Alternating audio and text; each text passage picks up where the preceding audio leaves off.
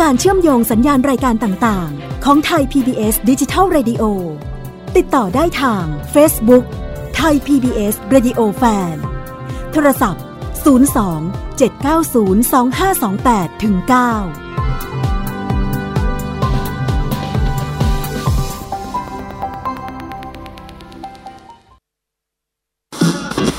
พี บี เอส Digital Radio Infotainment for All สถานีที่ให้คุณได้ทั้งสาระและความบันเทิงบนคลื่นระบบดิจิทัลทุกวัน หกโมงเช้าถึง สามทุ่ม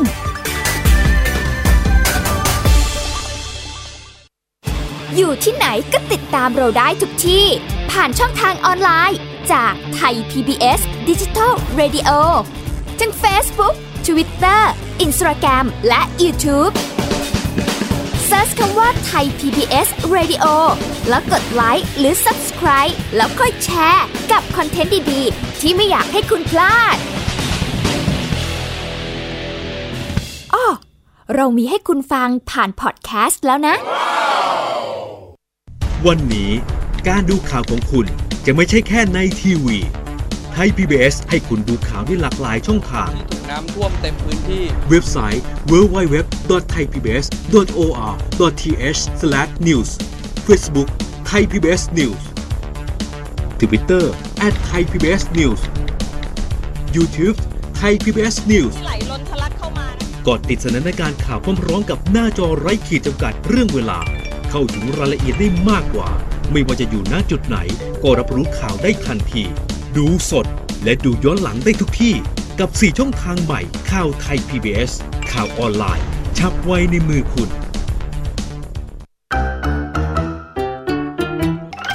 เพลินเพลงฮิตฟังเพลงเพราะกับเรื่องราวทางดนตรีที่ต้องฟังทุกวัน สิบสี่นาฬิกา สามรายการดีที่ให้มากกว่าแค่ฟังเพลง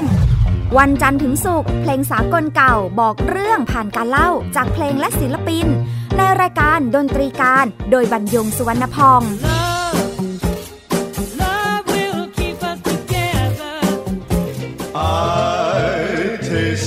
Your sweet lips thrilled to my fingertips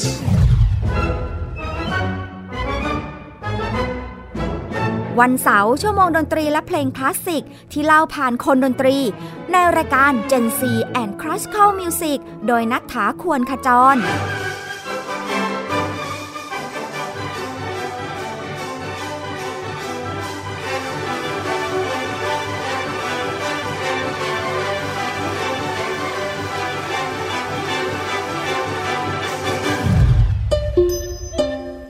วันอาทิตย์เปิดความรู้และประวัติเส้นทางดนตรีในเอเชียตะวันออกเฉียงใต้ผ่านการเล่าและเล่นในรายการเพลงดนตรีวิถีอาเซียนอาเซียนมิวสิกเวย์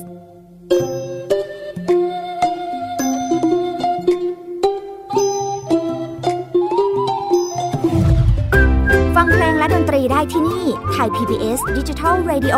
หรือทางออนไลน์ผ่านแอปพลิเคชันไทย พี บี เอส Radio และ ดับเบิลยู ดับเบิลยู ดับเบิลยู ดอท ไทยพีบีเอสเรดิโอ ดอท คอม ไทย พี บี เอส Digital Radio สถานีวิทยุดิจิทัลจากไทย พี บี เอส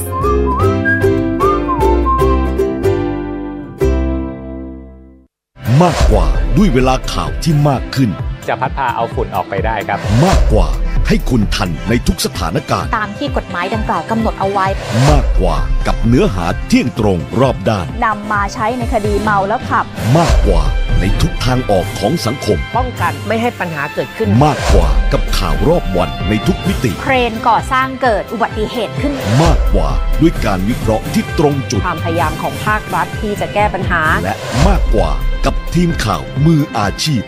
ข่าวไทย พี บี เอส ให้คุณได้มากกว่า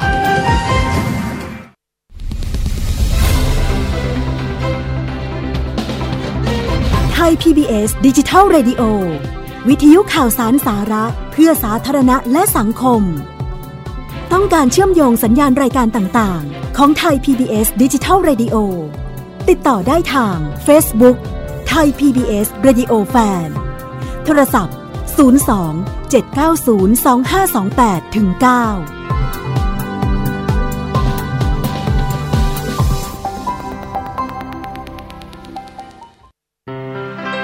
เกราะป้องกันเพื่อการเป็นผู้บริโภคที่ฉลาดซื้อและฉลาดใช้ในรายการภูมิคุ้มกัน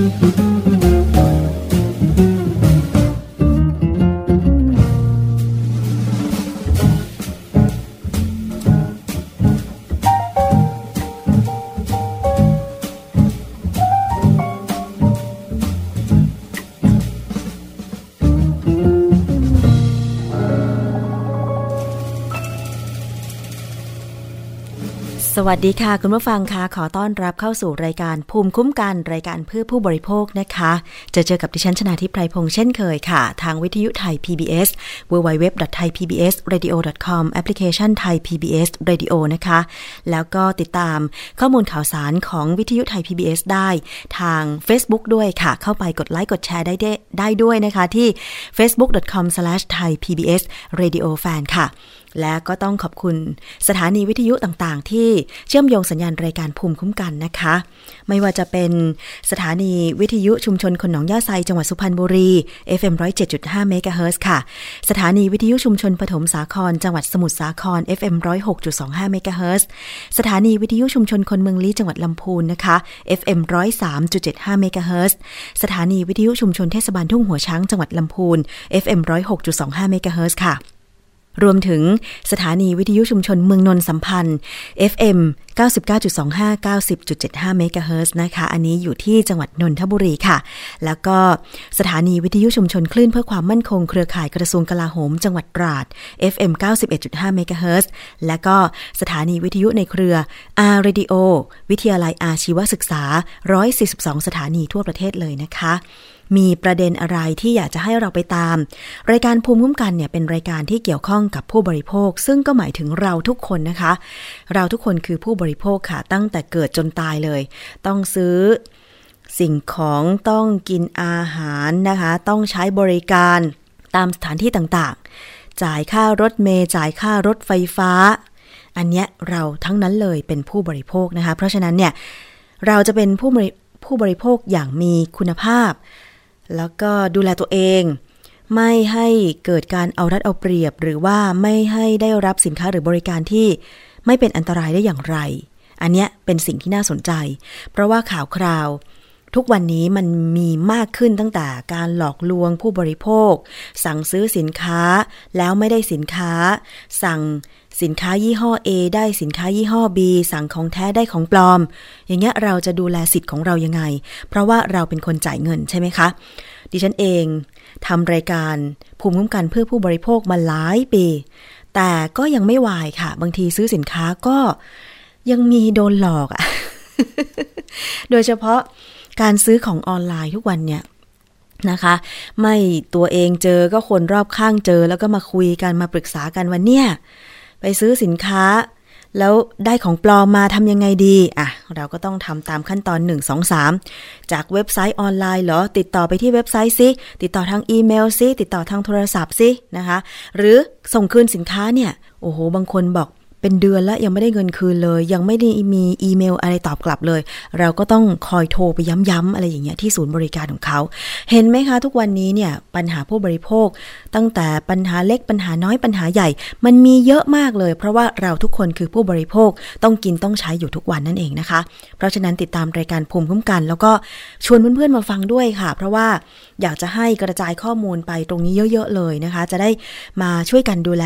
ทั้งตัวเราเองแล้วก็ดูแลเพื่อนๆดูแลกลุ่มผู้บริโภคทุกคนในประเทศไทยอะค่ะซึ่งตอนนี้เนี่ยพยายามมีการผลักดันกฎหมายคุ้มครองผู้บริโภคนะคะแต่ว่าตอนนี้เหมือนจะเป็นข่าวดีอีกข่าวหนึ่งเหมือนกันที่ก็จะมีการผลักดันให้เกิดสภาผู้บริโภคขึ้นนะคะแล้วก็มีความคืบหน้าก็คือว่าทางเครือข่ายหรือว่ากลุ่มที่ดำเนินงานทางด้านการคุ้มครองผู้บริโภคเนี่ยสามารถไปจดแจ้งความเป็นองค์กรผู้บริโภคเพื่อที่จะจัดตั้งเป็นสภาผู้บริโภคตามกฎหมายได้อันนี้ถือเป็นความก้าวหน้าเลยทีเดียวนะคะถ้ามีความคืบหน้าดิฉันจะนำมารายงานให้คุณผู้ฟังได้ทราบกันต่อไปนะคะประเด็นที่เราจะพูดคุยกันในวันนี้ค่ะเรื่องแรกกันก่อนแล้วกันอาหารการกินนะคะอาหารรสเค็มรสหวานรสมันรสเผ็ดนะคะหวานจัดมันจัดคืออาหารไทยเนี่ยมันมีหลากหลายนะแล้วก็รสชาติแซ่บถูกใจต้องว่าอย่างนั้นใช่ไหมแต่ในความแซ่บเนี่ยมันก็มีอะไรที่เกินเกินไปบ้างนะอย่างเช่นส้มตำเนี่ยเผ็ดเปรี้ยวเค็มมีครบรสเลยหรือแม้แต่เมนูต้มยำและยำซึ่งเป็นอาหารไทยยอดนิยมนะคะต่างชาติรู้จักกันต้มยำกุ้งส้มตำนะคะแล้วก็อะไรอีกล่ะผัดไทยเนี่ยเป็นสามเมนูที่ต่างชาติรู้จักเวลามาเมืองไทยก็ต้องขอมาลองชิมแต่คนไทยอยู่กับอาหารเหล่านี้ทุกวันนะคะแล้วถ้าเกิดว่าเรากินอาหารรสจัดมากจนเกินไปแน่นอนส่งผลกระทบกับร่างกายเพราะอะไรที่เกินร่างกายไม่นำไปใช้ก็จะต้องถูกขับออกมาโดยตับและไตเพราะฉะนั้นถ้ากินไปทุกวันต้มยำน้ำปลาโอ้โหชามหนึ่งเนี่ยคุณรู้ไหมใส่น้ำปลาได้โซเดียมในปริมาณเท่าไหร่ซึ่งถ้าตามหลักของสุขภาพแล้วนะที่องค์การอนามัยโลกแนะนำการบริโภคโซเดียมเนี่ยคือโซเดียมไม่ได้อยู่ที่เกลือหรือน้ำปลาอย่างเดียวนะมันมีในซอสด้วยอะไรก็ตามที่ใส่โซเดียมเข้าไปเนี่ยมันก็คือโซเดียมทั้งนั้นแหละไม่ว่าจะเป็นปลาร้ากะปิซอสถั่วเหลืองนะคะน้ำปลาเกลืออะไรที่เค็มๆทั้งหลายเนี่ยก็คือมีโซเดียมซึ่ง องค์การอนามัยโลกเนี่ยแนะนำให้บริโภคโซเดียมเนี่ยไม่เกินวันละ สองพัน มิลลิกรัมวันละไม่เกิน สองพัน มิลลิกรัมนะแต่เท่าที่ดิฉันเคยอ่านข้อมูลมาที่มีการตรวจวัดปริมาณโซเดียมในอาหารแต่ละเมนูของไทยเนี่ยอย่างส้มตำหนึ่งจานเนี่ยคุณผู้ฟังส้มตำปูปลาร้าปูก็เอาไปดองเค็มใช่ไหมก็ไปดองเกลือนี่แหละปลาร้าเอาปลาไปหมักกับเกลือหนึ่งจานเนี่ยมีโซเดียม หนึ่งพันสี่ร้อย มิลลิกรัมกินส้มตำปูปลาร้าหนึ่งจานเท่ากับได้โซเดียม หนึ่งพันสี่ร้อย มิลลิกรัมแสดงว่าทั้งวันนั้นเนี่ยคุณบริโภคโซเดียมได้อีกไม่เกินหกร้อยมิลลิกรัมเท่านั้นใช่ไหมคะองค์การอนามัยโลกแนะนำผู้บริโภคบริโภคโซเดียมได้ไม่เกิน สองพัน มิลลิกรัมต่อวันหรือเทียบกับเกลือก็คือไม่เกินห้ากรัมต่อวันแต่พบว่าคนไทยบริโภคเกลือเฉลี่ยสิบกรัมต่อวันหรือมากกว่าคำแนะนำขององค์การอนามัยโลกถึงสองเท่าซึ่งในสิบอันดับสิ่งที่ทำให้คนไทยเสียชีวิตมากที่สุดก็คือป่วยเป็นโรค เอ็น ซี ดี ที่เกี่ยวข้องกับการบริโภคเค็มมากถึงสามโรคโรค เอ็น ซี ดี นั้นมีโรคอะไรบ้าง หนึ่ง. โรคหัวใจขาดเลือด สอง. โรคหลอดเลือดสมองและก็ สาม. โรคไตเรื้อรังโรคหัวใจโรคเบาหวานโรคความดันโลหิตสูงก็คือโรคไม่ติดต่อเรื้อรังคือเป็นเบาหวานเนี่ยไม่ได้ติดต่อถึงกันนะแต่เป็นโรคเรื้อรังเขาจึงเรียกว่าโรคไม่ติดต่อเรื้อรังหรือโรค เอ็น ซี ดี นั่นเองนะคะเพราะฉะนั้นการที่คนไทยเจ็บป่วยด้วยโรคไม่ติดต่อเรื้อรังเพิ่มมากขึ้นเพราะสาเหตุมาจากการกินเนี่ยจึงมีหลายหน่วยงานที่ทำงานด้านสุขภาพพยายามหามาตรการในการที่จะลดผู้ป่วยโรคไม่ติดต่อเรื้อรังเหล่านี้ก็คือให้ดูแลอาหารการกินมากขึ้นในเมื่อไทยกินอาหารรสจัดเปรี้ยวหวานมันเค็มมากเกินไปเราลองมาลดเปรี้ยวหวานมันเค็มดูหามาตรการต่างๆก็แล้วรณรงค์ก็แล้วก็ยังไม่เป็นผลเพราะคนไทยยังติดกับรสชาติแซ่บๆเปรี้ยวหวานมันเค็มอยู่บางคนถึงกับเถียงบอกว่าก็นี่มันอาหารไทยไงมันต้องเปรี้ยวหวานมันเค็มอย่างภาคกลางก็นิยมเมนูอาหารที่ใส่กะทิภาคอีสานนี่ทั้งเค็มทั้งเปรี้ยวทั้งเผ็ดส่วนภาคเหนือตอนนี้ก็ตามมาเปรี้ยวหวานมันเค็มติดๆละแต่ดีอยู่อย่างที่ถ้าเป็นเมนูดั้งเดิมของภาคเหนือนะในฐานะที่ดิฉันเป็นคนเหนือเนี่ยก็กล้ายืนยันได้ว่าถ้าเมนูดั้งเดิมคนเหนือไม่ค่อยนิยมกินอาหารกะทิแล้วก็ไม่เปรี้ยวไม่เค็มหรือไม่เผ็ดเกินไปแต่ในปัจจุบันนี้มันมีอาหารข้ามภาคไงอาหารข้ามถิ่นส้มตำตอนเนี้ยนิยมกินทั่วประเทศเลยไก่ย่างตอนนี้คุณผู้ฟังเชื่อไหมไปถนนเส้นไหนทุกเส้นในประเทศไทยเลยมีไก่ย่างเจ้าโน้นเจ้านี้เจ้าดังๆเต็มไปหมดนะคะลองนึกดูนะมีไก่ย่างที่ไหนบ้างไก่ย่างเขาสวนกวางอันเนี้ยมาจากอำเภอเขาสวนกวางจังหวัดขอนแก่นใช่ไหมไก่ย่างอะไรอีกอะมาจากเพชรบูรณ์นะคะเนี่ยเดี๋ยวนี้มีขายทั่วประเทศเลยนะคะหรืออาหารใต้ไปขายภาคอีสานก็มีนะคะโอ้ยมันข้ามจังหวัดข้ามภาคกันแล้วล่ะเพราะฉะนั้นคนทั่วประเทศของเราจึงนิยมที่จะบริโภคอาหารที่มีรสเปรี้ยวหวานมันเค็มกันมากซึ่งจริงๆแล้วการรณรงค์การบริโภคที่ลดเปรี้ยวหวานมันเค็มเนี่ยมีการพูดคุยกันมาตลอดอย่างเช่นกระทรวงสาธารณสุขของไทยแล้วก็ทางสสส.นะคะหน่วยงานด้านสาธารณสุขอย.เองก็ดีออกมาเตือนออกมาพูดกันเป็นประจำแนวคิดหนึ่งที่ถูกนำมาใช้ก็คือการ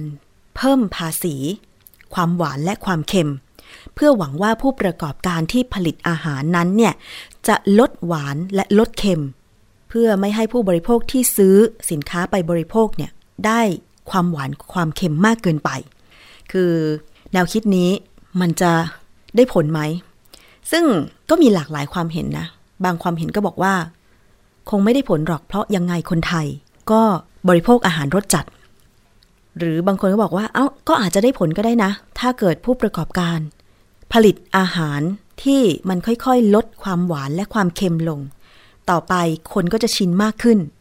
แต่ว่ามีตัวอย่างของ ต่างประเทศที่เขาใช้นโยบายภาษีความเค็มความหวานแล้วได้ผลอย่างเช่นที่ฮังการีค่ะเริ่มเก็บภาษีความเค็มในสินค้าประเภทขนมขบเคี้ยวเครื่องปรุงรสตั้งแต่ปี สองพันห้าร้อยห้าสิบสี่ แล้วพบว่าประชาชนลดปริมาณการบริโภคลงร้อยละ ยี่สิบถึงสามสิบห้า ส่งผลให้เวลาต่อมาบรรดาผู้ผลิตก็ต้องปรับสูตรอาหารให้ลดปริมาณโซเดียมลง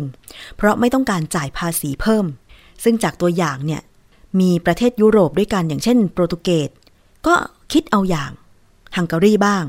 โดยในปี สองพันห้าร้อยหกสิบเอ็ด ค่ะรัฐบาลโปรตุเกสเนี่ยเริ่มร่างแผนจัดเก็บภาษีอาหารและขนมที่มีปริมาณโซเดียมสูงอย่างเช่นพวกเวเฟอร์บิสกิตอาหารที่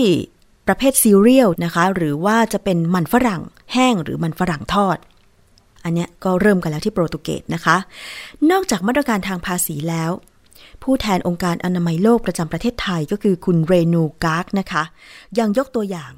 มาตรการอื่นๆที่ใช้ในหลายประเทศเช่นอังกฤษค่ะมีกฎหมายกำหนดฉลากแบบสัญญาณไฟจราจรใช้ผสมสี่ชนิดนะคะใช้กับส่วนผสมสี่ชนิดก็คือน้ำตาลไขมันไขมันอิ่มตัวแล้วก็เกลืออันนี้เขาก็จะแบ่งประเภทเป็นก็คือถ้าสินค้าชนิดไหนได้สีเขียวก็จะมีปริมาณน้อยสีเหลืองหรือสีส้มมีปริมาณปานกลางและสีแดงคือปริมาณมากผู้บริโภคก็จะได้เห็นได้อย่างชัดเจนนะคะหรือแม้แต่ในทวีปอเมริกาใต้ชิลีก็มีฉลากคำเตือนในอาหารหรือขนมที่มีโซเดียมสูงเกินค่ามาตรฐานและมีการลดปริมาณค่ามาตรฐานลงสามระยะคือตั้งแต่ปี สองพันห้าร้อยห้าสิบเก้า เนี่ยชิลีนะคะกำหนดให้มีปริมาณโซเดียมแปดร้อยมิลลิกรัมต่อหนึ่งร้อยกรัมปี สองพันห้าร้อยหกสิบเอ็ดกำหนดให้มีโซเดียมห้าร้อยมิลลิกรัมต่ออาหารหนึ่งร้อยกรัมและล่าสุดปีสองพันห้าร้อยหกสิบสองค่ะชิลีประกาศให้มีปริมาณโซเดียมสี่ร้อยมิลลิกรัมต่อหนึ่งร้อยกรัมและกำหนดว่าอาหารที่มีฉลากคำเตือนจะไม่สามารถขายในโรงเรียนได้หรือทำการตลาดกับเด็กได้ส่งผลให้ผู้ประกอบการเนี่ยต้องเร่งปรับสูตรอาหารให้มีปริมาณโซเดียมลดลงโดยปริยายเลยอันนี้ก็คือมาตรการต่างๆที่ใช้ในต่างประเทศก็คือการเพิ่มภาษีอาหารที่มีความเค็มและความหวานมากเกินไปแล้วในไทยล่ะการจะนำแนวคิดการเก็บภาษีความเค็มความหวานมาใช้เนี่ยจะได้ผลไหมตอนนี้เราเริ่มแล้วนะก็คือจะเก็บเฉพาะอาหารและขนมสำเร็จรูปและกึ่งสำเร็จรูปเท่านั้นเช่นบะหมี่โจ๊กขนมขบเคี้ยวไม่เก็บกับสินค้าที่เป็นเครื่องปรุงโดยตรงเช่นเกลือน้ำปลาหรือซีอิ๊วดังนั้นจะไม่เป็นภาระกับประชาชนโดยคาดว่ารัฐบาลจะมีการพิจารณาเรื่องนี้ด้วยแต่ทางคุณหมอผู้ช่วยศาสตราจารย์นายแพทย์สุรศักดิ์กันตะชูเวศิริประธานเครือข่ายลดเค็มก็บอกว่ายอมรับว่าเป็นห่วงเรื่องของสตรีทฟู้ดหรืออาหารประเภทร้านค้าหาบเร่แผงลอยริมถนนแม้จะเป็นผู้ประกอบการรายย่อยแต่ก็มีผู้ค้าจำนวนมากแล้วก็ผู้บริโภคก็นิยมที่จะกินอาหารสตรีทฟู้ดด้วยโดยเฉพาะในกรุงเทพที่มีการพบว่าผู้บริโภคเนี่ยอย่างน้อยๆนะคะจะไปกินอาหารสตรีทฟู้ดเนี่ยหนึ่งมื้อต่อวันนะคะอาจจะเป็นเพราะง่ายสะดวกร้านส้มตำริมทางร้านก๋วยเตี๋ยวริมทางแบบนี้เป็นต้นซึ่งการจะปรับเปลี่ยนพฤติกรรมการปรุงอาหารของพ่อค้าแม่ค้าสตรีทฟู้ดให้ลดส่วนผสมของโซเดียมซึ่งเป็นสารให้ความเค็มเช่นเกลือหรือน้ำปลาให้น้อยลงนะคะด้วยการให้ข้อมูลความรู้ของผู้บริโภคเป็นหัวใจสำคัญจะเห็นได้ว่าบางทีลูกค้าหลายคนก็สั่งอาหารพร้อมกับบอกให้ปรุงแบบเค็มน้อยถ้าชิมแล้วไม่พอเดี๋ยวจะไปเติมเองซึ่งอันเนี้ยก็เป็นอีกแนวทางหนึ่งถ้าเกิดว่าผู้บริโภคได้ข้อมูลตรงนี้แต่ว่าผู้ประกอบการนั่นแหละเป็นส่วนสำคัญในการปรุงอาหารที่จะสามารถลดความหวานหรือความเค็มตั้งแต่การปรุงเลยใช่ไหมคะอ่ะทีนี้เราจะไปสอบถามความคิดเห็นผู้บริโภคกันบ้างว่าเห็นด้วยหรือไม่เห็นด้วยกับแนวทางการเก็บภาษีความหวานและความเค็มนะคะบางส่วนก็บอกเห็นด้วยบางส่วนก็บอกไม่เห็นด้วยแล้วก็ที่ไม่เห็นด้วยก็ไม่มั่นใจว่าจะลดบริโภคอาหารรสจัดลงได้หรือไม่เพราะว่าวิถีชีวิตคนไทยส่วนใหญ่ก็ยังคุ้นชินกับอาหารรสชาติเดิมๆอย่างที่บอกไปโดยเฉพาะอาหารสตรีทฟู้ดนี่แหละบางคนเวลาไปเลือกซื้ออาหารตอนเนี้ยก็อาจจะตระหนักเพิ่มมากขึ้นอย่างเช่นนมหลายคนตอนนี้หันมาดื่มนมพร่องมันเนยที่ตัดสินใจซื้อก็เพราะว่ามั่นใจแล้วว่ามีปริมาณไขมันแล้วก็น้ำตาลไม่มากเกินไปเขาบอกจะสังเกตจากฉลากข้างกล่อง เพื่อหวังจะดูแลสุขภาพและป้องกันโรคต่างๆที่อาจจะตามมาเช่นโรคเบาหวานโรคหัวใจโรคความดันโลหิตสูงแล้วก็ยอมรับว่าการเก็บภาษีความหวานความเค็มอย่างเดียวคงจะไม่สามารถลดการบริโภคเค็มหรือหวานลงได้เพราะคนไทยอ่ะยังคุ้นชินในการที่จะกินอาหารเปรี้ยวหวานมันเค็มหรือรสแซ่บๆกันอยู่อ่ะไปฟังเสียงของผู้บริโภคกันค่ะของชาวบ้านของของของคนทั่วไปเนาะของของชุมชนพวกตามตลาดเวลาเขามีขนมหวานมีพวกตามตลาดนัดแบบเนี้ยเขาก็จะประมาณนี้อยู่แล้วถ้ารสชาติเปลี่ยนอ่ะรสชาติเปลี่ยนอ่ะเขามันไม่เขาไม่น่าจะเปลี่ยนนะครับเพราะว่าเกิดมาสามสิบกว่าปีผมก็ผมก็ไม่เคยเปลี่ยนนะเห็นไหมท่านนี้บอกว่าเกิดมาสามสิบกว่าปีชอบอาหารแบบไหนก็ยังชอบกินแบบนั้นแล้วถ้ายิ่งผู้ผลิตอาหารรายใดผลิตอาหารแบบรสชาติเปลี่ยนไปก็อาจจะไม่ไปซื้ออีกอะไรประมาณนี้นะคะแต่เป้าหมายของรัฐบาลในการขึ้นภาษีน้ำหวานหรืออาหารที่มีรสเค็มก็เพื่อที่จะให้คนลดการบริโภคหวานหรือเค็มลงบางคนก็บอกเป็นสิ่งที่ดีนะคะแต่เห็นว่าจะต้องมีสิ่งที่ชี้วัดได้ว่าการลดการบริโภคได้จริงเพราะหากลดไม่ได้ก็จะกลายเป็นภาระของผู้บริโภคที่ต้องจ่ายในราคาที่สูงขึ้นอ่ะแน่นอนใช่ไหมคะถ้าเกิดว่าไปเก็บภาษีน้ำหวานอาหารหวานหรืออาหารเค็มเพิ่มมากขึ้นผู้ประกอบการอาจจะผลักภาระด้วยการปรับราคาอาหารเหล่านั้นให้เพิ่มสูงขึ้นทีนี้ก็กลายเป็นภาระของผู้บริโภคไปฟังความคิดเห็นของผู้บริโภคกันค่ะคุมการบริโภคได้คือเปลี่ยนนิสัยของประชากรหรือประชาชนทั่วไปให้คุมเรื่องบริโภคได้ก็คิดว่าน่าจะมีประโยชน์กับกลับมากับตัวประชาชนเองที่เป็นผู้เสียภาษีอะค่ะแต่ถ้าเกิดว่าขึ้นแล้วลักษณะของแบบค่าใช้จ่ายเพิ่มขึ้นแต่คนก็ไม่ได้มองถึงสุขภาพมันก็ไม่ได้ประโยชน์อะไรเงี้ยค่ะเรื่องสุขภาพน่าจะเป็นเรื่องอาหารน่าจะเป็นอันดับหนึ่งครับแล้วก็การออกกำลังกายน่าจะเป็นอันดับสองที่ที่สำหรับมีผลต่อสุขภาพครับนั่นคือความคิดเห็นของผู้บริโภคบางส่วนนะคะที่เห็นว่าถึงแม้จะใช้มาตรการปรับเพิ่มภาษีอาหารหวานและเค็มจัดแต่ถ้าเกิดผู้บริโภคยังคงติดกับรสชาติเดิมๆก็อาจจะต้องจ่ายแพงขึ้นเพราะผู้ประกอบการผลิตอาหารเหล่านั้นก็คงปรับเพิ่มราคาอาหารเหล่านั้นให้สูงขึ้นเพราะเขาจ่ายภาษีแพงขึ้นอาจจะไม่ได้ผลเลยนะคะปัจจุบันอาหารและขนมสำเร็จรูปที่ขายอยู่ในร้านสะดวกซื้อค่ะผู้ผลิตอาหารหลายรายก็เริ่มปรับสูตรอาหารและขนมเพื่อเลี่ยงภาษีก่อนที่กฎหมายจะบังคับใช้แล้วคือกฎหมายฉบับนี้จะบังคับใช้หนึ่งตุลาคมสองพันห้าร้อยหกสิบสองนะคะและก็ให้เป็นไปตามกระแสคนรักสุขภาพแต่การปรับสูตรอาจจะยังทำไม่ได้กับอาหารทุกชนิดเพราะว่าคนไทยนั้นยังคุ้นชินกับอาหารรสจัดอยู่ทีนี้เราไปฟังเสียงของทางด้านผู้ประกอบการกันบ้างค่ะคุณปิยโชคปิยางสุนะคะผู้ช่วยกรรมการผู้จัดการบริษัท ซี พี รัมจำกัดค่ะเนื่องจากเอกลักษณ์ของสินค้าที่เราผลิตอยู่นี่เป็นเบเกอรี่ซึ่งยังไงเสียเนี่ยถ้าเกิดว่ามันขาดความหวานไปคงไม่ได้แต่เราพยายามจะดีแคลร์ในแพคเกจจิ้งนะครับว่าเรามีส่วนผสมอะไรบ้างใส่อะไรกี่เปอร์เซ็นต์นะครับแล้วก็พยายามจะปรับให้ทุกคนได้ทราบว่าเอ้ยเราทานไปแล้วเนี่ยมี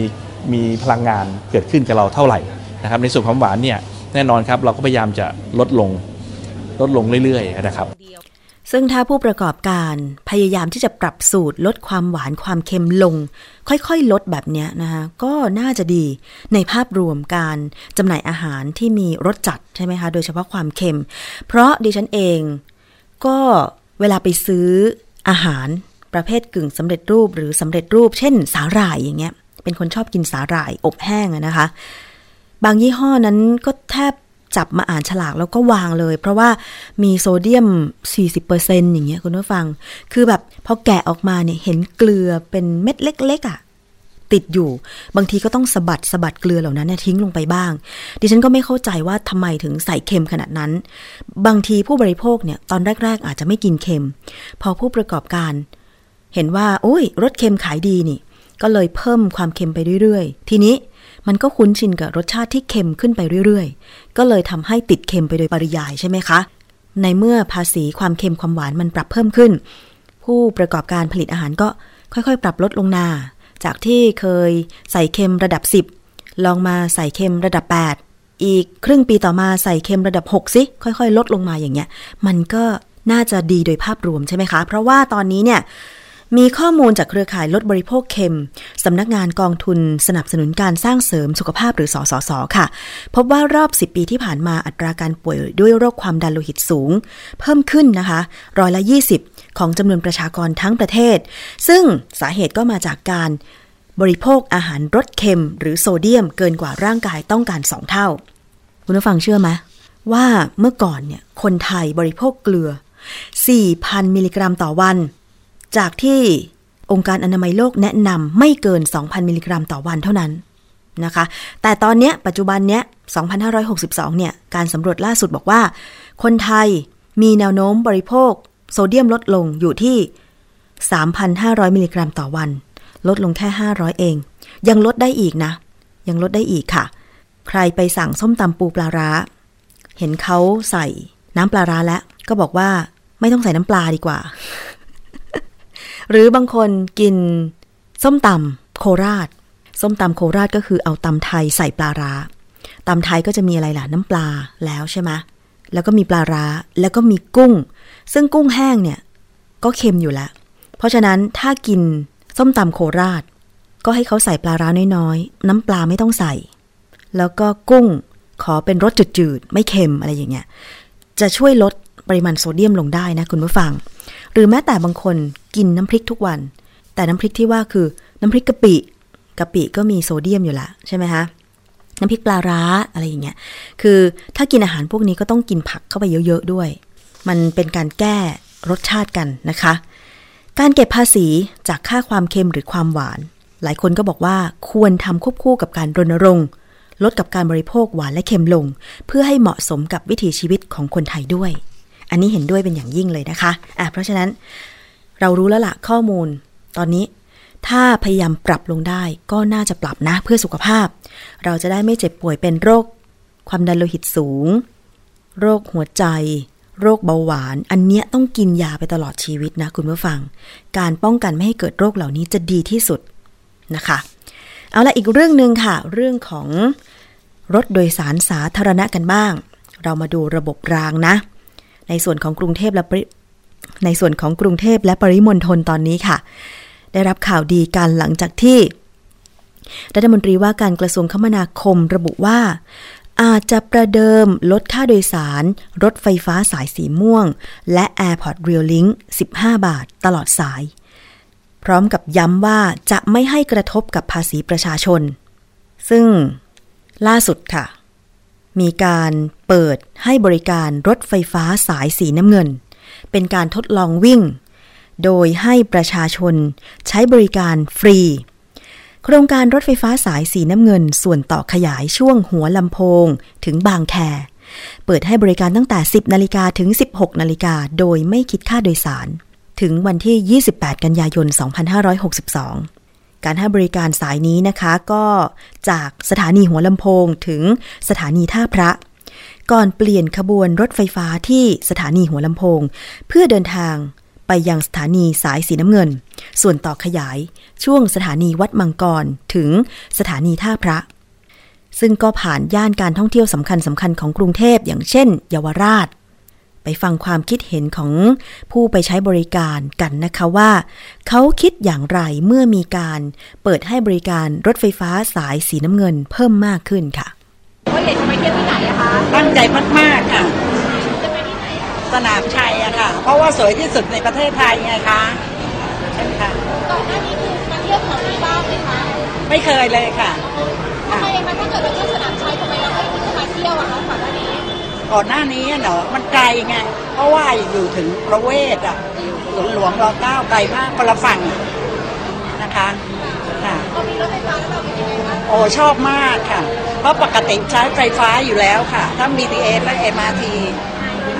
ไม่ใช่สะดวกสบายเลยค่ะเราเป็นห่วงไหมคะว่าถ้าเกิดคนสอบเรื่องนี้ไปแล้วเรื่องค่าโดยสารอะไรยังไงนะคะจะแพงขึ้น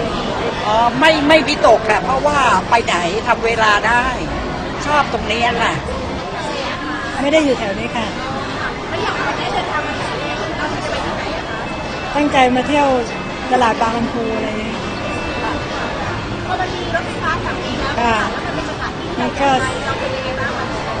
มันก็สะดวกขึ้นนะคะไวขึ้นถ้าปกติไม่มีรถไฟฟ้ามารถเมล์ก็รถติดค่ะแล้วอย่างเรื่องของค่าโดยสารในตอนนี้มันมีก็จริงแต่ว่าต่อไปมันอาจจะต้องปรับความน่ากลัวนิดนึงค่ะก็เราก็ไม่กลัวเราสูงอายุแล้วได้ขึ้นราคาแสดงว่ามีอะไรค่ะสะดวกขึ้นรวดเร็วขึ้นนะคะคือเราอยากอาศัยแถวนี้ไหมคะไม่ค่ะอยู่สุขเตยคลองเตยสุขุมวิทค่ะแล้วเราอย่างวันนี้เราไปใช้บริการนี่คือเป้าหมายเราจะไปไหนคะไปที่ร้านไปเที่ยวไปไหนคะมาเที่ยวอะค่ะ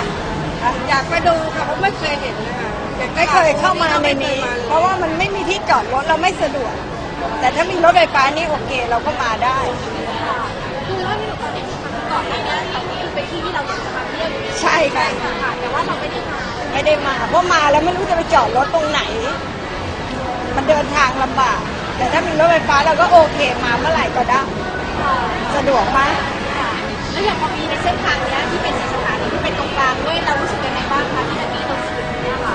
ก็ดีใจนะคะดีมากค่ะให้เราได้แบบมาตรงตรงนี้มาวัดพระแก้วมาอะไรได้สะดวกขึ้นนะคะค่ะคือเรายังอาศัยแถวนี้ไหมคะไม่ค่ะอยู่สุขเตยคลองเตยสุขุมวิทค่ะแล้วเราอย่างวันนี้เรามาใช้บริการนี่คือเป้าหมายเราจะไปไหนคะไปที่ร้านไปเที่ยวไปไหนคะมาเที่ยวอะค่ะอยากมาดูค่ะผมไม่เคยเห็นเลยค่ะค่ะนั่นคือความคิดเห็นบางส่วนนะคะของผู้ที่ไปใช้บริการรถไฟฟ้าสายสีน้ำเงินในการเปิดวันแรกนะคะแล้วก็ให้ทดลองนั่งฟรีด้วยนะคะเห็นบอกว่าก็สะดวกสบายดีเพราะฉะนั้นก็นี่เป็นอีกส่วนหนึ่งนะคะในการที่จะอำนวยความสะดวกให้กับผู้ที่ต้องเดินทางไปไหนมาไหนใช่ไหมคะขณะที่รัฐมนตรีว่าการกระทรวงคมนาคมค่ะคาดว่าหากเปิดให้บริการรถไฟฟ้าเต็มรูปแบบเนี่ยจะสามารถรองรับผู้โดยสารได้ถึง สี่แสนถึงแปดแสน คนต่อวันนะคะส่วนการผลักดันนโยบายลดค่าโดยสารรถไฟฟ้าสิบห้าบาทตลอดสายนั้นอยู่ระหว่างศึกษาความเป็นไปได้ค่ะซึ่งอาจนำร่องดำเนินการโครงการที่รัฐลงทุนเองอย่างเช่นรถไฟฟ้าสายสีม่วงช่วงบางใหญ่ถึงเตาปูนและโครงการรถไฟฟ้า Airport Rail Link สายพญาไทถึงสุวรรณภูมิค่ะคาดว่าจะได้ข้อสรุปที่ชัดเจนในอีกหนึ่งเดือนข้างหน้าพร้อมกับย้ำว่าจะไม่กระทบเงินภาษีของประชาชนแล้วก็งบประมาณแผ่นดินนะคะไปฟังเสียงของรัฐมนตรีว่าการกระทรวงคมนาคมคนใหม่นะคะคุณศักดิ์สยามชิดชอบค่ะถ้าอะไรที่เป็นงบประมาณที่ราชการเนี่ยเป็นเจ้าของโครงการทั้ง หนึ่งร้อยเปอร์เซ็นต์ เราก็จะมีตัวแบบในการที่จะดูแลพี่น้องประชาชนได้ดีอะไรที่เป็นโครงการที่เอ่อเป็นการร่วมลงทุน พี พี พี เนี่ยนะครับจากเอกชนอันนี้ต้องไปดูเงื่อนไขสัญญาเพราะว่าอันนี้เป็นข้อจำกัดของประเทศไทยนะครับเราไม่ได้มีเงินงบประมาณมากจนแบบสามารถที่จะสร้างระบบทั้งหมดเนี่ยให้ให้บริการกับพี่น้องประชาชนได้ได้ในเวลาสั้นๆค่ะก็ต้องกลับไปดูสัญญานะคะถ้าเกิดว่ารถไฟฟ้าสายไหนที่ร่วมลงทุนเอกชนร่วมลงทุนเนี่ยนะคะก็ต้องไปดูว่าจะลดได้มากได้น้อยแล้วรัฐต้องอุดหนุนเงินชดเชยให้กับทางเอกชนจำนวนเท่าไหร่ใช่ไหมคะขณะที่ผู้บริหารการรถไฟฟ้าขนส่งมวลชนแห่งประเทศไทยและบริษัทรถไฟฟ้าในฐานะผู้ให้บริการ Airport Rail Link ก็ประเมินเบื้องต้นว่ารัฐบาลเนี่ยอาจจะต้องใช้งบประมาณในการอุดหนุนส่วนต่างค่าโดยสารถ้าหากว่าจะลดค่าโดยสารรถไฟฟ้าลงสิบห้าบาทตลอดสายสองเส้นทางไม่น้อยกว่าปีละเจ็ดร้อยล้านบาทเลยทีเดียวนะคะเจ็ดร้อยล้านบาทอืมมันก็ต้องดูกันอีกทีว่ามีปริมาณผู้โดยสารอะไรอย่างไรใช่ไหมอย่างสายสีม่วงตอนนี้เห็นบอกว่าผู้โดยสารก็น้อยไปแน่นๆช่วงกลางเมืองใช่ไหมคะอย่างหนึ่งดิฉันคิดว่ามันเป็นปัญหาตรงจุดที่จะเปลี่ยนการเดินทางอะค่ะหรือแม้แต่จุดจอดรถที่จะรองรับประชาชนที่มีบ้านอยู่รอบๆในปริมณฑลเช่นบางบัวทองอะไรอย่างเงี้ยพอที่จอดรถมันอาจจะไม่รองรับหรือไกลไปหรือไม่สะดวกในการเดินทางอย่างเงี้ยคนก็ยอมที่จะขับรถเข้ามาทำงานในเมืองดีกว่าจะเอารถไปจอดที่ไหนก็ไม่รู้ไม่ปลอดภัยแล้วก็นั่งรถไฟฟ้าต่อมาแล้วรถไฟฟ้าเองก็ไม่ได้มีบริการตลอดคืนใช่ไหมคะอันนี้เป็นปัญหาอย่างหนึ่งที่ภาครัฐน่าจะหาทางแก้ไขตรงช่วงของการจุดเชื่อมต่อรถไฟฟ้าหรือระบบขนส่งมวลชนอื่นๆด้วยนะคะเอาละค่ะช่วงนี้เราไปติดตามคิดก่อนเชื่อกับดร.แก้วกังสดาลอำไพนักพิษวิทยากันต่อเลยดีกว่าค่ะวันนี้นำเรื่องของพื้นฐานความสุขของชีวิตมาฝากคุณผู้ฟังกันจะเป็นอย่างไรไปฟังกันค่ะช่วงคิดก่อนเชื่อ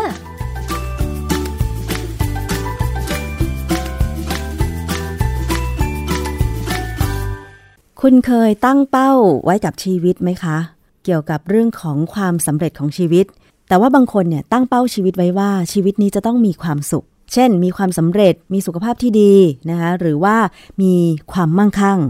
วันนี้เราจะมาพูดถึงเรื่องของพื้นฐานชีวิตกันนะคะเรื่องของความสุขอาจารย์แก้วคะครับคือวันวันนี้ค่อนข้างจะเป็นปรัชญาหน่อยนะค่ะมันเป็นคำถามที่ไม่มีคำตอบหรอกเพราะว่าแต่ละคนก็จะพยายามตอบในแนวของที่ตัวเองคิดที่ตัวเองมีเขาเรียกอะไรมีพื้นฐานชีวิตมาเช่นเด็กหน่อยอาจจะตอบไม่ค่อยได้พอทำงานไปเรื่อยๆเนี่ยมีประสบการณ์มันก็จะเริ่มตอบได้บ้างแต่พอเกษียณแล้วเนี่ยตอบไปก็เปล่าประโยชน์เพราะมันมันมาถึงจุดหนึ่งแล้วแต่ว่าถ้าเรามองมองย้อนหลังไปเนี่ยเราก็จะมองว่าในจริงๆแล้วเนี่ยความสุขในชีวิตแบบพื้นฐานจริงๆมันควรจะเป็นอะไรนะผมก็เลยลองเข้าไปดูในในเน็ตเนี่ยก็มีคำตอบหลากหลายอ่ะซึ่งตัดสินไม่ได้หรอกว่าถูกหรือผิดแต่ว่าเราจะเลือกอันไหนนะอาจารย์แล้วเรื่องของความสุขในชีวิตเนี่ยนะคะมันมีความเกี่ยวข้องอะไรกับพื้นฐานทางด้านร่างกายหรือสภาพความเป็นอยู่หรือทางด้านวิทยาศาสตร์แบบนี้มันเคยมีงานวิจัยอะไรไหมว่าคนที่จะมีความสุขในชีวิตได้ต้องมีอะไรอย่างเงี้ยค่ะผมมีความรู้สึกว่ามันมันไม่มีนะมันไม่มีเลยแต่ว่าสิ่งที่ผมจะพูดในตอนสุดท้ายคือตอนจริงเรื่องนี้เราจะพูดสองตอนในตอนที่สองเนี่ยผมจะพูดถึงพื้นฐานความสุขในชีวิตที่มีข้อมูลทางวิทยาศาสตร์มาสนับสนุนแต่ว่าไม่ใช่เป็นเรื่องนี้โดยตรงแต่ว่าเราสามารถหาข้อมูลทางวิทยาศาสตร์มาสนับสนุนได้นะฮะเว็บไซต์หนึ่งผมเข้าไปเจอเนี่ยเขาทำยาวมากเลยเขาบอกว่าสามสิบ fundamentals of a wonderful life ก็คือพื้นฐานชีวิตสามสิบอย่างที่จะทำให้ชีวิตเนี่ย wonderful ก็คือไม่ต้องมีความสุขแต่ wonderful นี่มันดีกว่ามีความสุขมันมันอลังการมากสวยงาม perfect เออใช่คือมันเหมือนกับว่าเขาต้องมีหลายๆอย่างที่เข้ามาประกอบนะครับก็ก็เลยอยากรู้ว่าเขาพูดอะไรบ้างปรากฏว่าเขาแบ่งออกเป็นความมั่งคั่งความสำเร็จสุขภาพการพัฒนาตนแล้วก็ความสุขเขาเอาความสุขมาอยู่ในเรื่องนี้นะอย่างความมั่งคั่งเนี่ยความมั่งคั่งนี่มันมันไม่ได้หมายความว่าเกิดมาแล้วรวยแต่รวยทีหลังก็ได้ต้องเออต้องมีปัญญาหาเงินค่ะเป็นเรื่องสำคัญนะเพราะตอนนี้บางทีหลายคนเนี่ยเคยมีปัญญาหาเงินแต่ตอนนี้ไม่มีปัญญาหาเงินมันเกิดอะไรขึ้นอันนี้ต้องต้องต้องนำวิเคราะห์ดูนะฮะแต่ว่าแน่ๆคือว่าถ้าจะมีความมั่งคั่งเนี่ยจะต้องจ่ายน้อยกว่ารับค่ะหรือถ้าจะมีหนี้จะต้องจัดการหนี้อย่างเหมาะสมผมต้องถามตัวเองว่าสมัยก่อนเรามีหนี้ไหมมีไหมคะเคยมีหนี้ค่ะนี่สมัยตอนซื้อบ้านอะไรอย่างเงี้ยนะเราก็จะเราก็จะกู้สหกรณ์ไปแล้วทำงานไปพอเงินเดือนมันขึ้นเราก็พยายามโปะโปะโปะมันก็สามารถจะเอาหนี้ออกไปได้ค่ะคือต้องจัดการให้ได้เลยนะคือเรารู้ว่าถ้าเรามีหนี้เนี่ยเราจะต้องจ่ายให้น้อยหน่อยพยายามไม่ซื้อของที่ไม่จำเป็นนะแล้วที่สำคัญของความจะมั่งคั่งได้คือความอดทนค่ะนะแต่ไม่ถึงก็ต้องทนอดนะกินด้วยกินบ้างแต่ว่าความความที่เราอดทนเนี่ยบางทีก็ทำให้เราพยายามอดที่จะไม่ต้องไปกินอะไรบางอย่างที่เราคิดว่าเออมันจำเป็นนะและที่สำคัญคือต้องป้องกันทรัพย์สินอย่างรอบคอบอันนี้ไม่ได้หมายความว่าต้องไปฝากธนาคารหรืออะไรแต่ว่า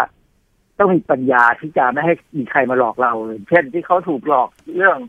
เอาไปลงทุนเธอเดี๋ยวได้ปันผลมากี่เปอร์เซ็นต์กี่เปอร์เซ็นต์ค่ะไอ้พวกแชร์ลูกโซ่อะไรพวกเนี้ยอันนี้ก็คือต้องมีปัญญาซึ่งสิ่งเหล่านี้มันจะต้องมีการสอนในสถานศึกษาแล้วล่ะต้องมีการสอนในตั้งแต่เด็กๆให้อย่าโลภมากให้ต้องมีความคิดที่จะรู้ว่าอะไรจริงอะไรไม่จริงนะเพราะว่าเมื่อเช้านี้ดูข่าวทีวีไอ้คนที่มันมาหลอกคนในหน้าตามันก็ซื่อๆค่ะหน้าตานี่มันบอกอะไรไม่ได้เลยนะบอกอะไรไม่ได้เลยนะ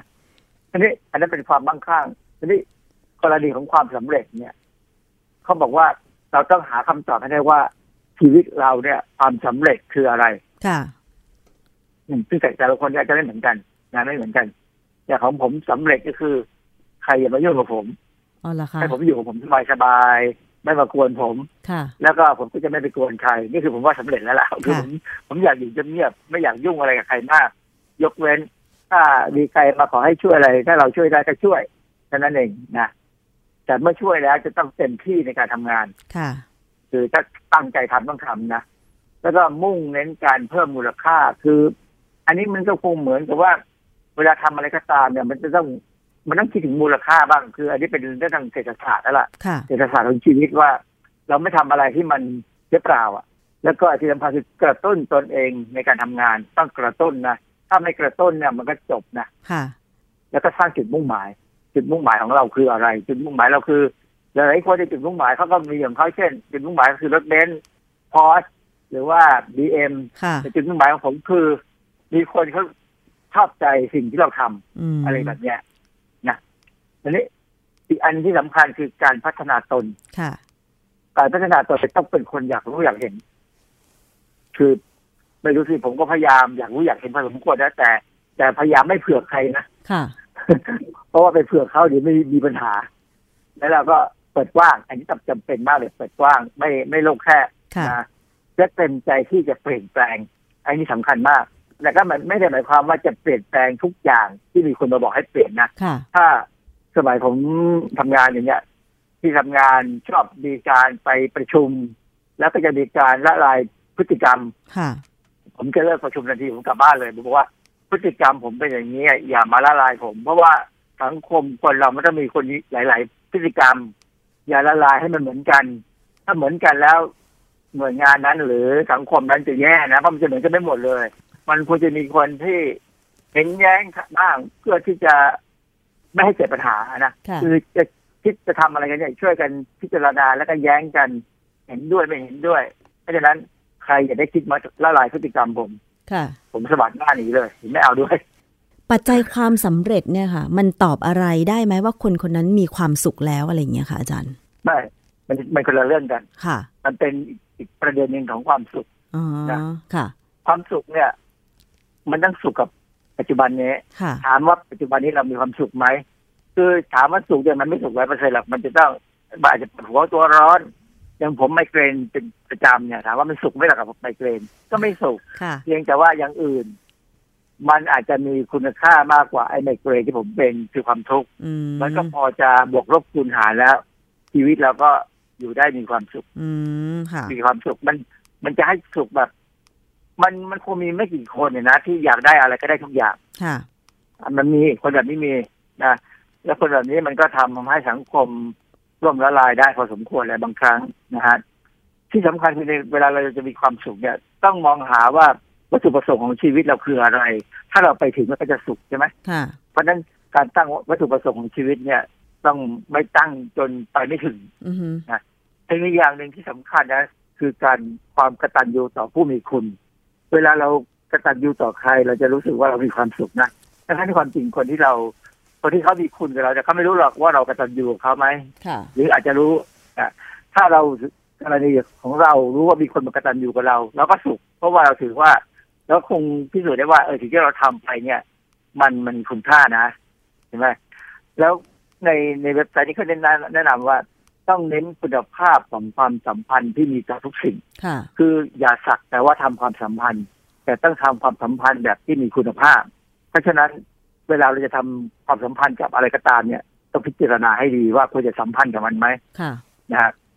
มีมุมมองที่กว้างไกลอันนี้ก็สำคัญมากมีเออฝรั่งชอบพูดหรือคนไทยก็ชอบพูดมีวิชั่นมีวิชั่นผมผมยกขอนอกเลยนี่เวลาผมขับรถไปในซอยทางฝั่งธนบุรีนะ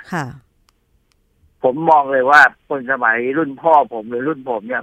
ก็รุ่นพ่อดิทั้งรุ่นพ่อรุ่นก่อนเราไม่มีวิชั่นเลยซอยมันแคบมากเพราะเขาคิดว่ากรุงเทพหรือเมืองไทยนี่รถมันจะไม่เยอะมั้งและต่างคนต่างก็จำไม่คือรถใหญ่ๆอาจจะขับรถเล็กๆกันมั้งซอยมันแคบมากเลยบางซอยนี่แทบจะแทบจะรถสวนกันไม่ได้สวนกันไม่ได้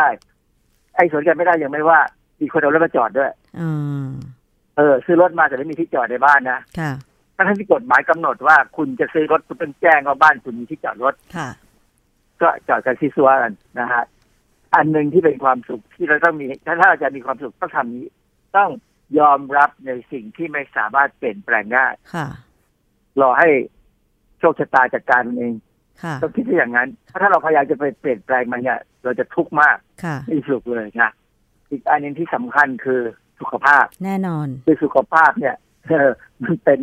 ต้นต่อของความสุขพอสมควรนะก็มีคำพูดบอกว่าความไม่มีโรคเป็นลาภอันประเสริฐอ๋อนั่นแหละถูกต้องเลยเพราะฉะนั้นต้องคิดว่ามันนี่เป็นสำคัญต้องออกกำลังกายต้องกินอาหารเพื่อสุขภาพต้องมีความสัมพันธ์ที่ดีกับคนรอบข้างคือแต่มันก็ไม่ถึงกับต้องร้อยเปอร์เซ็นต์นะบางทีมือสัมพันธ์ที่ดีก็ไม่ไหวก็ไม่ไหวนะเพราะว่าบางทีสัมพันธ์ที่ดีกับคนรอบข้างเนี่ยถูกเอาเปรียบอะมันมันเกินไปถ้าเอาเปรียบที่บางทีมันเกินไปผมเพิ่นผมเป็นคนพุทธจริตนะผมชอบอะไรที่ตรงไปตรงมา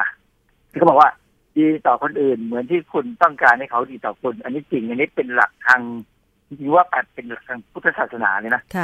แอคชั่นเท่ากับเรีแอคชั่นหรือว่าอะไรทำทำดีกับใครเขาจะดีตอบควรจะเป็นอย่างนั้นนะถ้าเขาไม่ดีตอบมาเขาจะทำกับอื่นที่สำคัญคือต้องรักตัวเองมีมารยาทที่ดีที่วันนี้ผมไม่ค่อยมีอ่ะต้องพยายามพยายามคือว่าอ่านตรงนี้ปั๊บเนี่ยถามตัวเองเลยว่าคือเวลาเขาเขียนเขาเขียนว่าสามสิบประเด็นเป็นเท่าเนี่ยถามตัวเองว่าอันไหนมีอันไหนไม่มีอันไหนจะทำอันไหนจะไม่ทำไหมที่สำคัญคือมีความจริงใจในการแสดงออกแต่ไอ้ตรงนี้สำคัญมากต้องดูกาลเทศะต้องไปดูกาลเทศะมีสิทธิ์มีสิทธิ์ย้ายที่อยู่คือเว็บไซต์เนี่ยเขาให้สามสิบของมันจะเป็นเท่าคือฐานนี่ที่สำคัญเนี่ยมันก็มีรายละเอียดดีที่ดีนะแต่ว่าบางทีก็ทำไม่ได้บ้างทีนี้พอมาดูอีกเว็บหนึ่งเขาพูดถึงฟันเดเมนทัลของชีวิตเหมือนกันเขาบอกว่าอันที่หนึ่งคือมุ่งเน้นในการทำงานอันนี้ก็จริงไหมจริงนะคือต้องทำงานถ้าคนไหนไม่ทำงานผมเห็นคนบางคนแล้วเขาก็ไม่ทำงานนะเขาก็เองเกาะแม่กินเกาะอะไรกินไปตามเรื่องตามราว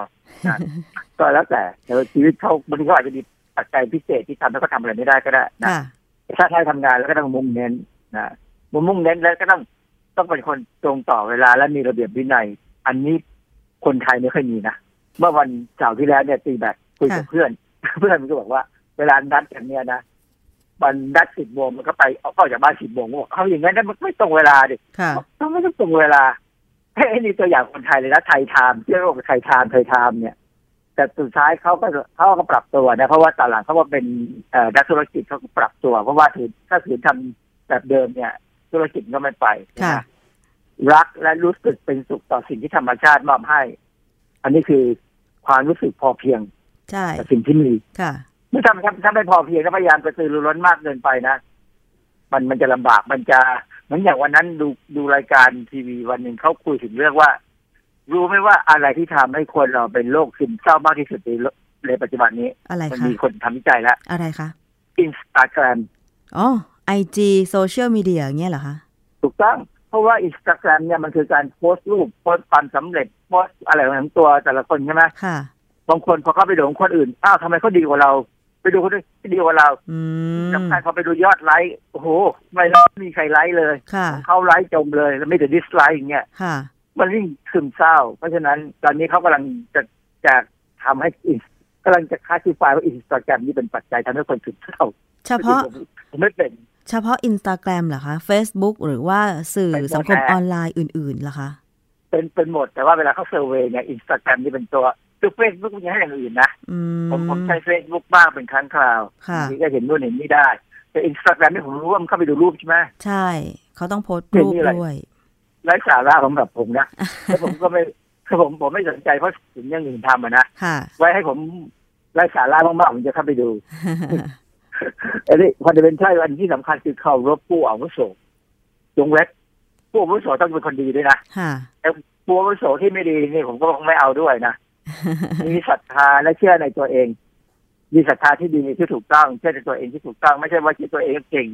คือก็บอกว่าจริงๆแล้วคนที่เก่งเนี่ยเขาจะมีความรู้สึกเขาไม่รู้อะไรเลยก็ต้องพยายามรู้ให้มากที่สุดที่จะมากได้และอีกอันหนึ่งที่ดีมากคือกินอาหารสดและดื่มน้ำบริสุทธิ์หมายความว่ากินอาหารสดมันก็คืออาหารที่ปรุงสุกใหม่ๆนี่แหละค่ะประมาณนั้นด้วยแล้วคงคือพยายามเลี่ยงอาหารอุตสาหกรรมเท่าที่ทำได้คือมันทำมันทำไม่ได้หรอกบางทีก็ต้องใช้อยู่ในชีวิตในตัวเมืองเนี่ยนะจะดื่มน้ำบริสุทธิ์ก็คือพยายามอย่าไปดื่มน้ำอัดลมมากถ้าไม่จำเป็นแต่บางครั้งมันมันโหยมากๆก็ต้องกินน้ำตาลนะนะแต่ว่าผมผมไม่ดื่มเหล้า ผมไม่สูบบุหรี่เพราะผมมีความรู้สึกว่ามันไม่มีประโยชน์กับชีวิตก็นี่อีกเว็บนึงที่ผมไปเจออันนี้ก็ง่ายง่ายเหมือนกันเขาบอกว่าชีวิตจะมีความสุขเนี่ยหนึ่งอากาศดีโอ้โหอากาศดีดิกรุงเทพนี่มันไม่ค่อยดีเลยนะหน้าร้อนเชียงใหม่ก็ไม่ดีเลยนะใช่ไหมเพราะนั้นอันนี้ก็พยายามถ้าจะให้อากาศดีก็ต้องจัดบ้านให้ดีติดให้แน่นแล้วก็ซื้อเครื่องกรองอากาศมากินอาหารครบที่คุณค่าที่ร่างกายต้องการนะอันนี้ก็กินถูกต้องแล้วไม่ต้องพูดมากเลยไม่อยู่นิ่งอย่างที่เราเคยพูดว่านั่งนิ่งๆมากๆตายเลยนอนหลับให้พอ uh-huh. มันนั่งหลับให้พอนี่แต่ครั้งที่สองเราจะพูดเรื่องนี้ใหญ่เลยมีวัตถุประสงค์ในชีวิตจริงๆอ่ะใช่ไหมถ้าเราชีวิตเราหมดวัตถุประสงค์เราก็อาจจะนิพพานได้หรืออาจจะตายง่าย ไม่มีอะไรแล้วนะในเรื่องนี้เขาพูดถึง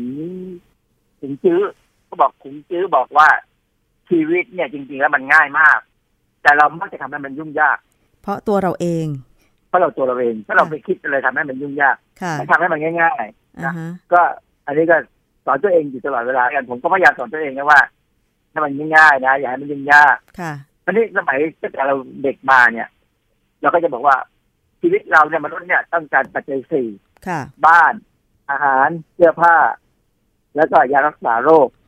บ้านหรือที่อยู่อาศัยเนี่ยคือปัจจัยสี่เนี่ยความจริงผมก็ค่อยเห็นด้วยกับเรื่องนี้เท่าไหร่นะเพราะบางคนเนี่ยเขาบอกว่าปัจจัยสี่ที่สำคัญแต่บ้านเขาเนี่ยต้องวิลิสมาลาอาหารที่กินนี่ต้องสุดยอดอะไรเงี้ยนะเสื้อผ้านี่ต้องเนี้ยต้องอินเทรนด์ต้องแบรนด์เนมยกเว้นยารักษาโรคเนี่ยอะไรก็ได้เพราะฉะนั้นปัจจัยสี่นี่มันก็จำเป็นเนี่ยนะเป็นเป็นพื้นฐานชีวิตแต่ว่าสำหรับผมเนี่ยยังไม่ถึงจะใช่ผมไปเจออันนึงผมเรียกว่าปรัชญาจากถึงกล้วยแขกยังไงคะคืออย่างนี้ผมไม่ได้ไปเจอมันเองจากถึงกล้วยแขกหรอกแต่ว่าผมไปอ่านเคยอ่านบทความอันนึงเขาบอกว่าคนที่เขียนเนี่ยเขาเขาไปเจอเขาไปซื้อกล้วยแขกมากินแล้วเขาก็อ่านที่มันเป็นถุงกระดาษหนังสือพิมพ์เก่าอ่ะซึ่งปกติถึงจะไม่กินกล้วยแขกที่ใส่ถุงกระดาษพวกนี้เพราะหมึกมันสกปรกอ๋อมันเป็นหมึกพิมพ์ใช่ไหมคะมันเป็นหมึกพิมพ์ผมกล้วยแขกผมจะต้องจะต้องเอ่อใส่ใบตองอะไรเงี้ยนะทีนี้แต่ว่าบทความเนี่ยเขาถึงถึงว่าเขาไปเจอปรัชญาจากถึงเจ้าแขกที่บอกว่าคนจีนเนี่ยเขาเชื่อว่าชีวิตจะมีความสุขได้ต้องกินได้นอนหลับถ่ายสบายซึ่งผมว่าไอ้เรื่องเนี้ยสำคัญและผมเห็นด้วยเพราะว่าคนที่กินได้เนี่ยแสดงว่าสุขภาพก็จะต้องดีนะถึงจะรู้สึกอร่อยกับอาหารใช่ไหมไม่ว่าอะไรกินเข้าไปก็อร่อยถ้าคนถ้าสุขภาพดีร่างกายดีไม่มีทุกข์ก็จะนอนหลับ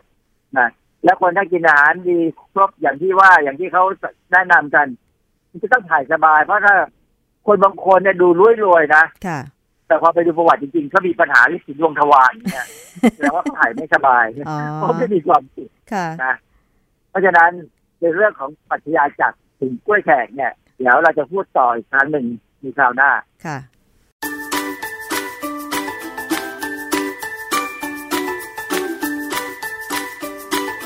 ช่วงคิดก่อนเชื่อ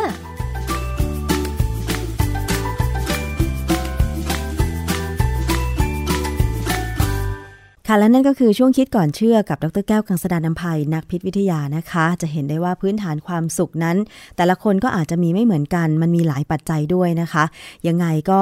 คิดว่าลองพิจารณาตรงนี้ด้วยก็แล้วกันค่ะวันนี้รายการภูมิคุ้มกันรายการเพื่อผู้บริโภคนะคะหมดเวลาลงแล้วขอบคุณมากสำหรับการติดตามรับฟังค่ะดิฉันชนาธิปไพรพงษ์ลาไปก่อนสวัสดีค่ะติดตามรับฟังรายการย้อนหลังได้ที่เว็บไซต์และแอปพลิเคชัน Thai พี บี เอส Radio